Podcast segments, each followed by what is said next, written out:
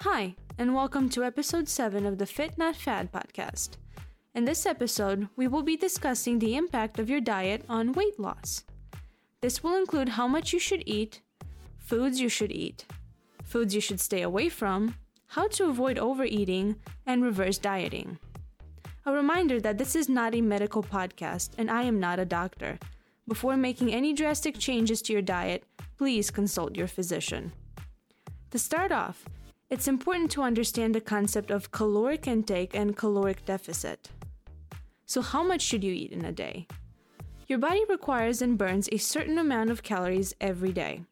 Most of these are burned by your resting metabolism, and others may be burned through physical activity.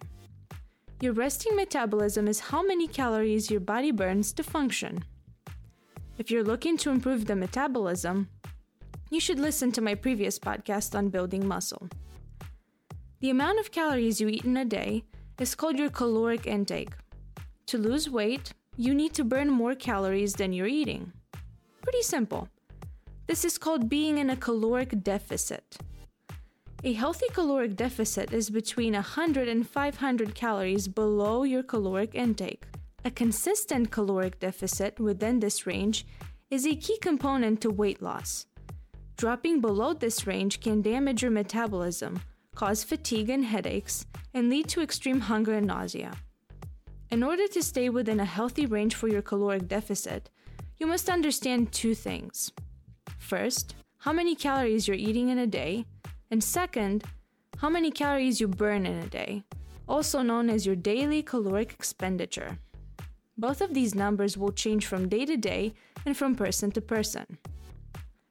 You can measure your caloric intake by reading the nutritional labels of your food to count and calculate the amount of calories you're eating. This may seem daunting, but this is one of the most accurate ways to determine your caloric intake. The MyFitnessPal app, created by Under Armour, is a pretty great resource for this. It scans the barcodes on your food and keeps track of everything for you. To calculate how many calories you burn in a day, we are going to look at a basal metabolic rate, the thermic effect of food, the calories your body burns through non exercise activity, and calories burned through physical activity. The basal metabolic rate refers to the number of calories burned daily to simply stay alive, not including physical activity, digestion, or moving. The thermic effect of food refers to the energy we spend digesting the food we eat. This accounts for about 10% of your daily caloric expenditure. It is important to note that protein takes more energy to break down and process. Eating a high protein diet will, in fact, result in more calories being burned. Non exercise activity thermogenesis refers to the calories we expend through activities of daily living, such as doing dishes, walking the dog, moving from one chair to another. This is not exercise. And last, we have physical activity expenditure, and that refers to the amount of calories we burn through intentional exercising, for example, cardio and resistance training. We add all of these numbers up, and that gives us the daily expenditure. If you're looking to calculate this, I have placed a link below this podcast. If you have or intend on buying a smartwatch, most calculate your daily expenditure and do a pretty good job. Simply subtract your daily caloric expenditure and your daily caloric intake, and you get your caloric deficit. If this method is a little too much for you, you can rely on your hand. Your hand can be used as a measuring tool for portion sizes. This is an easier method that provides loose guidance. This method varies between males and females. So, for example, every meal, for males, two palms of lean proteins, two fists of vegetables, two cupped hands of carbs, and two thumbs of fats should be consumed. For females, one palm of lean proteins, one fist of vegetables, one cupped hand of carbs, and one thumb of fats should be consumed. Pretty easy guideline to follow. There are certain foods out there that simply do more for you. whether they're nutrient rich or minimally processed.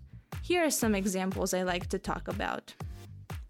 So, here are some foods that are really good, solid sources of protein eggs or egg whites, chicken, duck breast, pork, lamb, turkey, and fish.